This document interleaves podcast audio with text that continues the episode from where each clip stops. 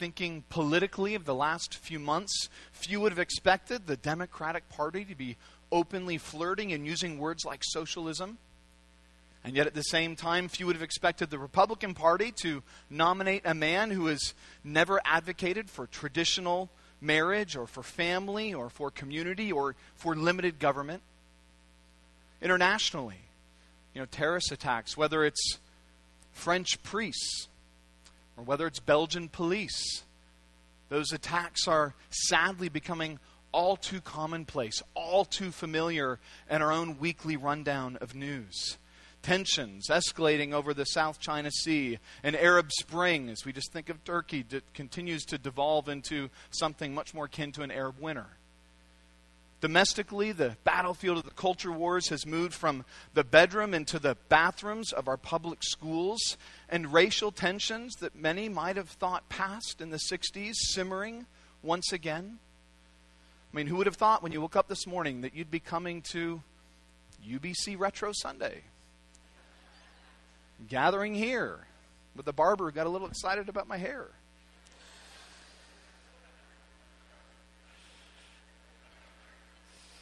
I told, I told myself actually not to say that, but uh, listen, perhaps the only thing that feels constant to you is the fact that uh, Michael Phelps is again racing in the Olympics. All right, so what does the future hold? Right, what does the future hold? What does it hold not merely for sort of our nation, for politics, for economic, for societal structures, but I mean, what does it hold actually for you? What does it hold for you? Because I trust many of us this morning were come and will come as Christians. And so, how, I wonder, would you answer that question? How would you answer that question? I think many of us might look at the current events and whether it's the rise of terrorism or the increasing marginalization, criminalization, even extermination of Christians across the globe, and we're left scratching our heads, right? It's not supposed to be like this.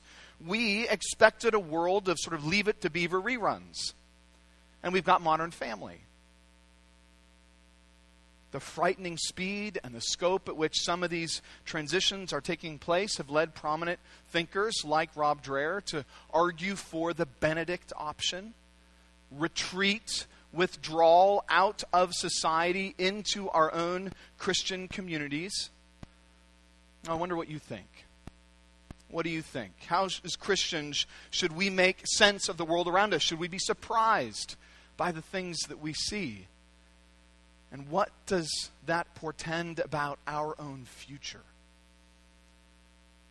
Okay, so to help us think through some of these very questions, we want to do what we've been doing this summer. We want to go back to our study in the parables, and we're going to be returning this morning back to that chapter that kicked off this study, back to Matthew chapter 13. So if you have a Bible, let me encourage you to turn there now. Matthew chapter 13. If you don't have a Bible, we usually have them in the seat backs before you, but everything's different about this morning.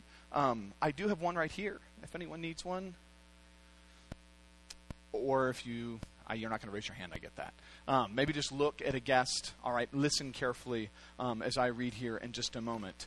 Um, but before I do, I just want to highlight a few things about our parable. So, this parable we're considering in Matthew 13, it's the parable of the weeds the parable of the weeds.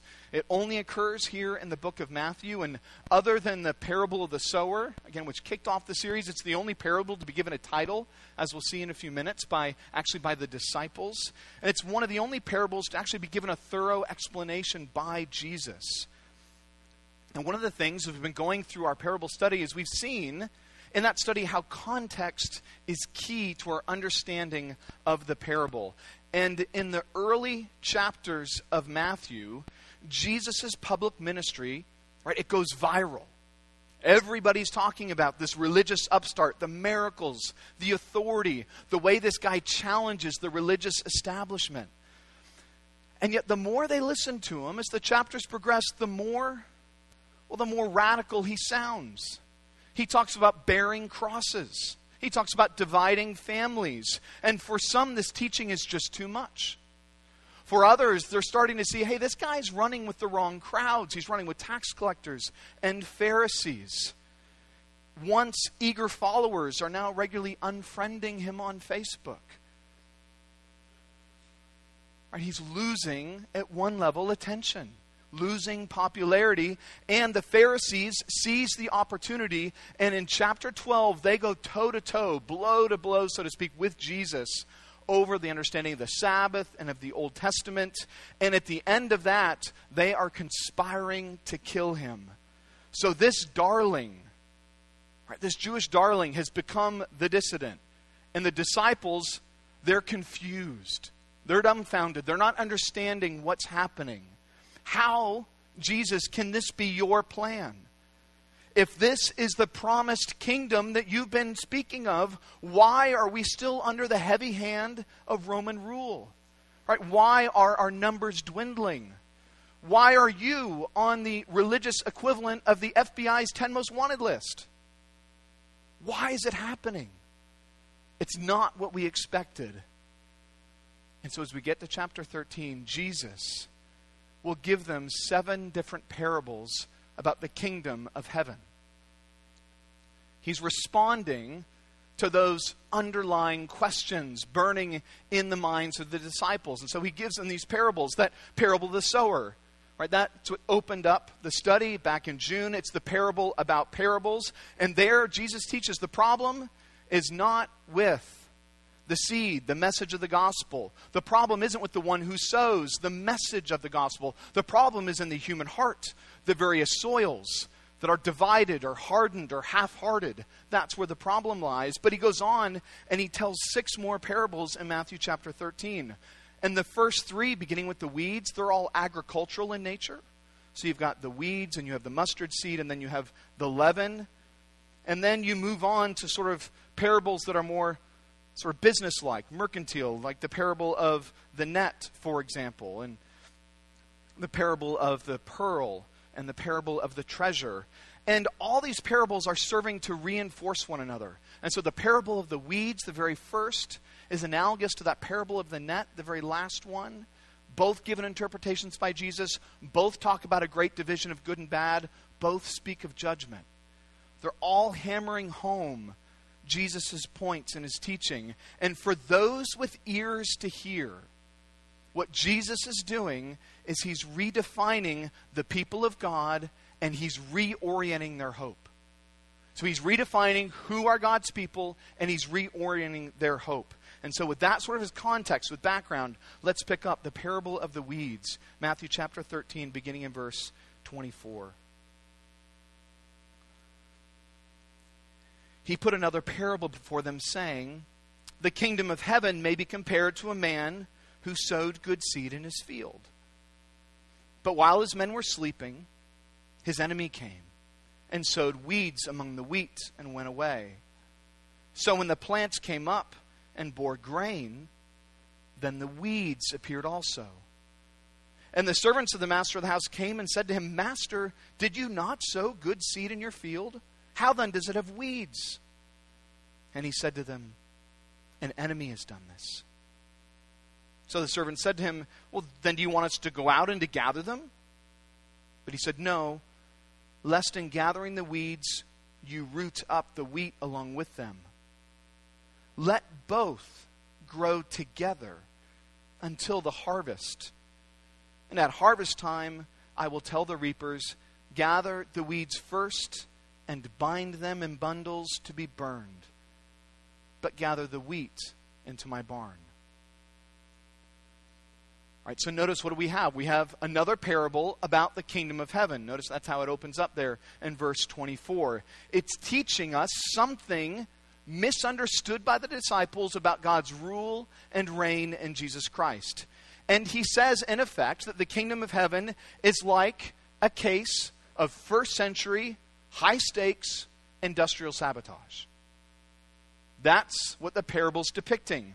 Right? We've got a wealthy landowner, he's got servants, they plant his crop, but while those servants are asleep, his enemy comes stealthily under cover of darkness and sows weeds among the wheat of his field. And that word for weed is used of a particular kind of noxious plant.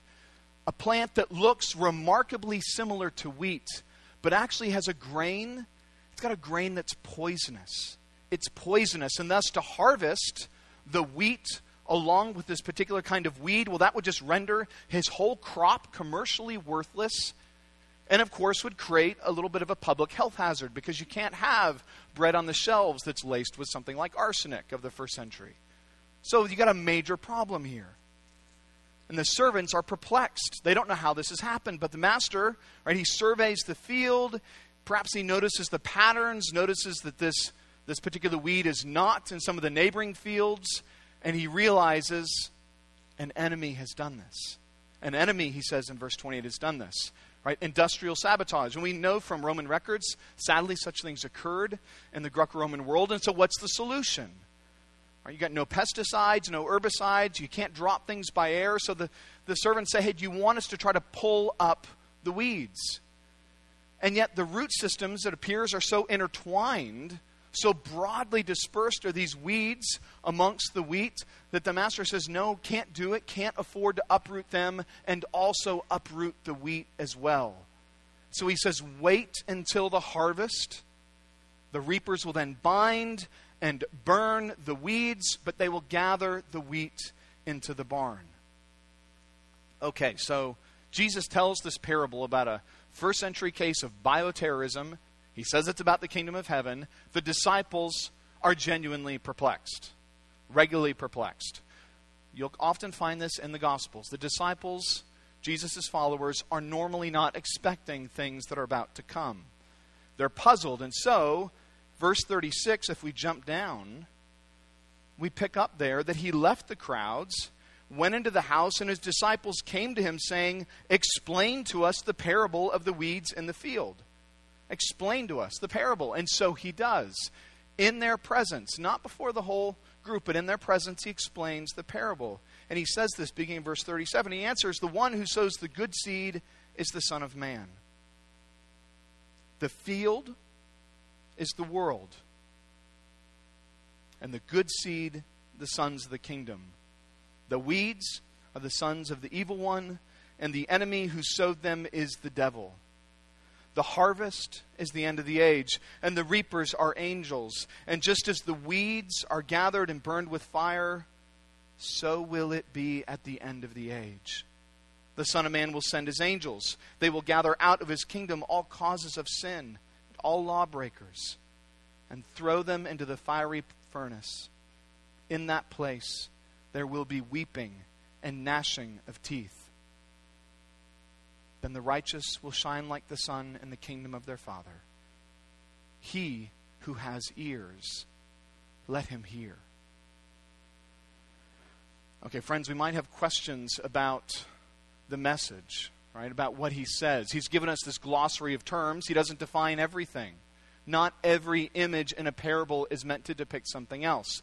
But he has given us quite a few images, and his overarching point is clear. I think it's simply this He's saying to the disciples, expect opposition while you prepare for redemption. That's in effect the main point of the parable. He's saying, expect opposition while you prepare for redemption. And that's really going to serve as our overarching point. All we're going to do in the remaining time is just reflect and meditate a little bit on some of the things we see here. Okay, so disciples, Christians, applying to us, we are to expect opposition. But from whom? From whom should we expect the opposition? And if you know anything about the history of interpretation, many of you will know that this parable is often applied to Christian communities. It's applied to Christian communities. So I remember the first time I attended the annual meeting of the Southern Baptist Convention. I think it was back in 2002 in St. Louis. And the sort of keynote address one night was by a famous Baptist evangelist, and he got up and he preached a sermon on the wheat and the tares. And the tares is just the way the King James Version spoke of the weeds. Right? So the wheat and the tares, and he gets up and he preaches this sermon, and he preaches about the danger of being tares. And then, actually, much to my surprise, he launches there at the Southern Baptist Convention into an altar call. And at the altar call, you have, I mean, you have an a convention of delegates, presumably your more spiritually minded delegates. And I didn't see that altar call coming, but I also didn't see coming what happened next. And that's that half the choir in their black sequin dresses got out and walked down to the front. And I was genuinely confused. I was trying to understand okay, the wheat and the tares, the tares are the sons of the evil one, the choir of the convention. I was genuinely thrown and confused. Right? But that highlights, I think, often how Christians, some Christians, have applied this passage to their church communities. And so they say, don't be tares. Right? Beware of being tares, which is, of course, a fine thing, but I don't think that's actually what Jesus is meaning for us. The parable is not about the mixed nature of the church. It's not saying that you should expect opposition from one another, that you should expect that. It's not saying that we should ignore those living like weeds among us, that, that God will judge them one day. It's not the sort of anti church discipline parable of Jesus. No, Jesus says in verse 38, He says, The field is the world. The field is the world not the church. Sadly, do Christians confront opposition from brothers and sisters in Christ? Yes, sadly they do. Is that what this parable is talking about? Not at all. No, the parable, it's not about pacifism, it's not about nonviolence. The disciples in Matthew 13 are asking this question How can this be the kingdom of heaven, Jesus, if evil still exists? They're not understanding. Right? The Messiah was to come. He was to eradicate evil. He was to establish his rule and reign in righteousness. To which Jesus gives this parable saying, expect opposition while you prepare for redemption. Right? In the last days, Christians and non Christians, they coexist. They live together. Like the wheat and the weeds, outwardly, they may also look very similar. We all get up in the morning, we get dressed, we go to school, we go to work, we drive in our cars, we listen to music, we have families, raise children. We all do those things. They often look, we look very similar. We look similar. Now, one day they won't. We won't coexist. But in this day, in these last days, Jesus is saying you do. So don't be surprised when you confront opposition. So, just speaking to my Christian friends, I wonder how, how do you respond? How do you respond when confronted with opposition? Not the kind of opposition that comes from being proud or rude or sort of being genu- sort of generally seen as a jerk. Not talking about that kind of opposition. I'm talking about the kind of opposition that comes and arises from your own Christian convictions. How do you respond to that kind of opposition? I think the temptation can be to whine about how the world isn't what it used to be, to kind of whimper about how unfair things now seem. But, friends, it's the world. It's the world. The world is no friend of Christ. The world conspired to crucify Christ. So, what do you expect from your own engagements with the world? with this nation, with your local city council. When you meet them and they hear you're a Christian, are you anticipating them to roll out the red carpet, treat you like a celebrity? No, they're the world. They're going to get angry and they're going to call for security. We need to stop sounding quite so wounded when things don't go our way, whether it's at the ballot box or at some Supreme Court. That doesn't mean we don't live within our political systems to try and protect our freedom of speech and our right to gather together and to worship. We should do that. Of course, we ought to do that. But we have to remember that our King, he was an outcast. He was a social pariah before he would ever be a conqueror and we're merely being reintroduced into something Christians have known for centuries before us, and many Christians currently know very personally around the world. And that is to become a friend of God necessarily makes you an enemy of the world. But, my Christian friend, just because you're an enemy of the world, that doesn't mean that you can therefore retreat from the world so I mentioned the Benedict option. I actually don't think the Benedict option is available to us as Christians. Notice how the parable assumes that Christians and non Christians live together. Lives interwoven with one another, such that to root up one would be to root up the other. So intertwined, so interlaced, coexisting side by side. I wonder if that describes your life. Does that depiction in any way describe your life? How are the lives of non Christians interwoven into your own life? Are they ever at your dinner table? Are you ever at their birthday parties? Would they think to call you in a crisis? Did you think to invite any of them to your Friday night opening ceremony Olympic parties? I mean, just look at your phone and look at your favorites. Is there a single non Christian on that list? Friends, if the answer to most of those questions is no, then recognize you've created for yourself a kingdom of heaven that Jesus just doesn't recognize. He doesn't recognize it. But, friends, even as you reflect on that, just another observation to be made from the text is that while we face opposition in the world, we've got to remember who our true enemy is. It's not primarily the sons of the evil one, it's the evil one himself. It's the one who sowed the weeds in the field. Right? It's very much what Paul reminds us of in Ephesians 6:12. We do not wrestle against flesh and blood, but against the rulers, against the authorities, against the cosmic powers over this present darkness, against the spiritual forces of evil in the heavenly places. You see, our battle isn't primarily with our culture or with our non Christian neighbor, it's with the one who stands behind them. Behind them. And this knowledge ought to help us all love our enemies much better. Not that they don't act willfully. Of course, they do act willfully. But they don't act alone. Right? They don't act alone. There is another power at work in the world. And notice how that power works. Just notice how that power works. Sowing weeds among wheat. Right? Poisoning what is good the devil, always the destroyer, always the spoiler. He has no agenda other than opposition to God's agenda. He's like a politician without any policies other than to tear down his opponent through deception and lies. The devil offers nothing constructive. He offers no compelling vision for humanity.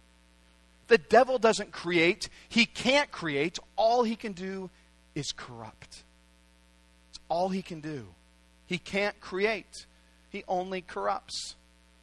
I'm waking this morning, I'm reflecting on that, and I get the call about mold. And I'm like, yep. Can't create, only corrupt. We meet in here.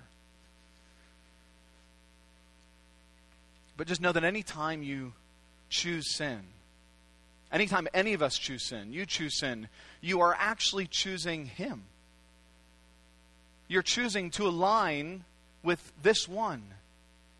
You're choosing to follow his policies. You're choosing to take what God has given in good and you're choosing to corrupt that. You think you're perhaps improving upon it when in reality you're destroying it. You don't liberate yourself, be it in your sexual desires or your ambitions. All you do is ruin yourself when you follow him. You believe the lie that this thing, whatever it is, will make you happy, when in fact, we so clearly see it's only sealing your misery. So, know this morning if you reject Jesus, you are in league with this one, his enemy, his opposition, the one who sows the weeds in the field. We think we reject Jesus and now we get to live our lives our own way, which is exactly what the devil wants us to think. Right? We get to live our own way, pursue things our own course. The same lie he told to Adam and Eve in the garden. And if that's you, you've been duped the same way they were. Believing that if we walk away from God. We have the freedom to pursue life as we wish. We kind of treat life like it's a choose your own adventure novel. We just get to write the ending. We get to create our own separate story, our own happily ever after. But Jesus in verse 41, notice in verse 41, he refers to the world as his kingdom. It's his kingdom, it's not ours, it's his. We don't actually own the world, we're not in control of the world. We're not making the judgments against God, he's making them against us. C.S. Lewis once famously wrote The ancient man approached God, or even the gods, as the accused person approaches his judge.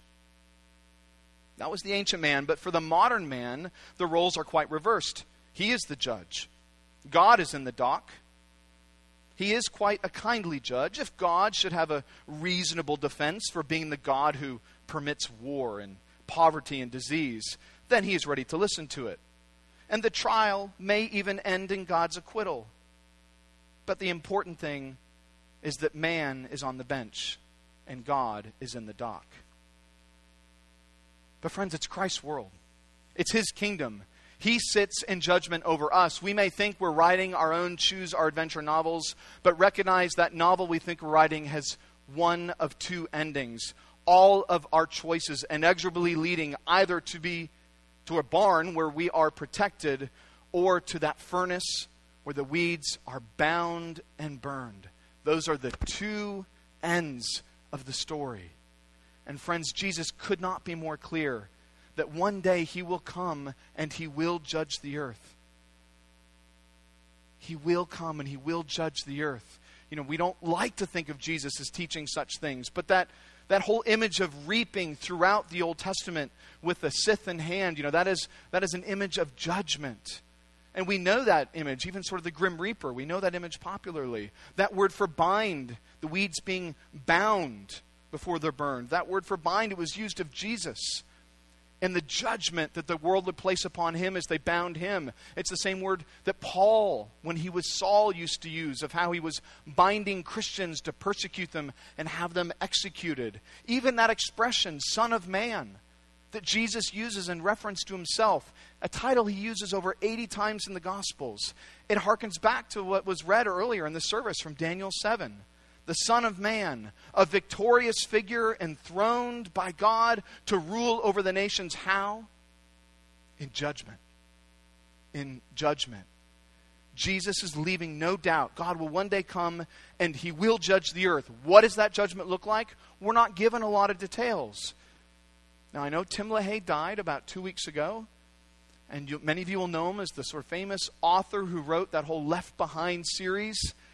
65 million books sold, I think seven number one New York Times bestseller lists.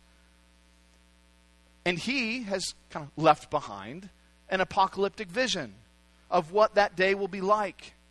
But just know that that vision that he presents is something far more akin to science fiction and fantasy and horror than it actually is history and theology. Contrary to what LaHaye would have you believe, the Bible is actually rather short on the details, but it's not short on one thing that it is agonizing and it is unbearable. Verse 42 Judgment will come in a fiery furnace where there will be weeping and gnashing of teeth weeping, highlighting the utter despair and hopelessness, gnashing of teeth, the aggravation, the agony, the suffering. The image of a fiery furnace is not that we'll be consumed and obliterated, but that we'll be condemned. Jesus is teaching us about hell. He's warning us. And recognize that, I use that word hell. Hell's not something that Dante created, that could be imposed sort of and to terrorize some ignorant humanity. No, Jesus speaks of it plainly and clearly. And it's not because God is vindictive or spiteful. It's not because he gets off on harming others. No, it's because God is good. He's good. And like any good judge, he's not going to turn a blind eye to sin. He simply will not do it. Any judge who would do that, you would not call good. And God is a just God. And he's a good God. And none of us can escape him. It's his kingdom. even hell. It's not the absence of God, it is the presence of God and his just, righteous wrath against sin. You can't escape him. You can't run from him. But Jesus, throughout the Gospels, is saying you can embrace him. You can embrace him. You can trust Christ because his patience, his patience here, his patience in these last days as the wheat and the weeds grow together, his patience is for deliverance. It's for deliverance. Even that image, the Son of Man, that image of a, of a righteous one coming in judgment, it's used another way in the Old Testament. It's used of one who is frail and humble and who will suffer. It's a passage not without hope. The King of glory, this Son of Man, is also the suffering servant. He's the one who's looked upon the condemnation of the sinful world and he's taken pity. He's shown mercy. Our plight is actually far worse than we thought. It's far worse than we thought. But, but his provision in Christ is far better than we could have possibly imagined. For there on the cross, Jesus didn't just make a way. He didn't just say, if you want to be forgiven of your sins, follow me and subject yourself to endless pain and punishment and torture. No, He bore it for us. He suffered in our place. The cross was not Jesus being outfoxed by all the powers that be. It was Jesus willingly subjecting himself to humiliation, to suffering, and to the judgment we deserve, so that we might receive the righteousness that he deserves. That's what the cross is all about. It's Jesus bearing the righteous judgment we deserve, so that the righteousness that is his, right, we get that. That's what becomes ours in the gospel. So if you've come this morning, you wouldn't identify yourself as a Christian, Jesus is actually pressing you. He's saying, Don't ignore what I say. Don't walk away and say, I'm a good teacher. Listen, do you have ears to hear? Are you hearing what I'm saying? Will you abandon your sins? Will you embrace Christ? Right? Satan comes to destroy, Christ comes to save. It's that simple. Will you not be saved? I mean, Jesus, he's not a cruel master. He's not a cosmic killjoy. He's a compassionate Savior. He comes around with arms that are long and strong and eager to save, and there are no better arms that you could rest in today than to rest in those arms. He will come back in judgment, but he first comes as a Savior. He first comes to save his people from their sins. And all that are saved, verse 43, notice how it ends focus on judgment, focus on opposition in these days, yes, but not without hope. Verse 43 For the righteous will shine like the sun in the kingdom of their Father. And we're not talking Edward Cullen, Twilight, sparklies. Right? This is not Hollywood glitter. Not that kind of shining.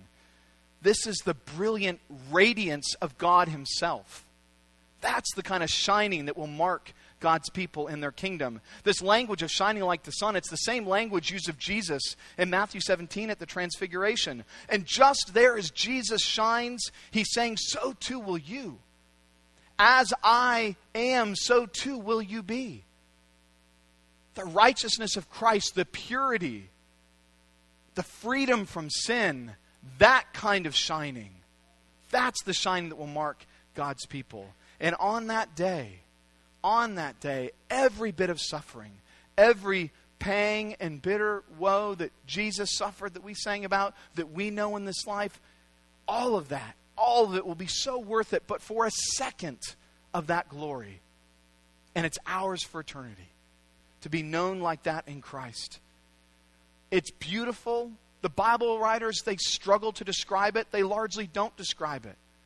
It's like staring at the sun. How do you describe it? You can't describe it. It is what it is, and it is glorious, and it will be worthwhile.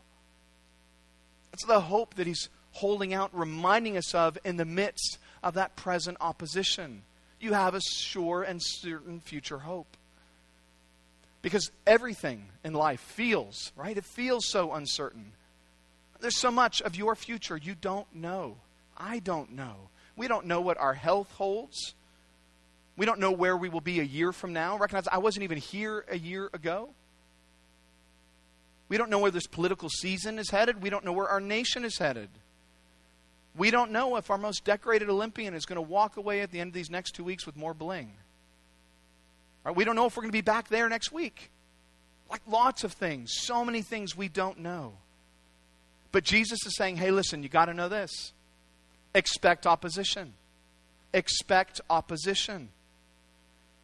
And yet, be no less certain of the truth that one day that opposition is going to give way to full and complete redemption. All right, so how are you how are you preparing? How are you preparing for that day? Don't walk away without settling that question in your own mind. How are you preparing for that day? All right, let's pray.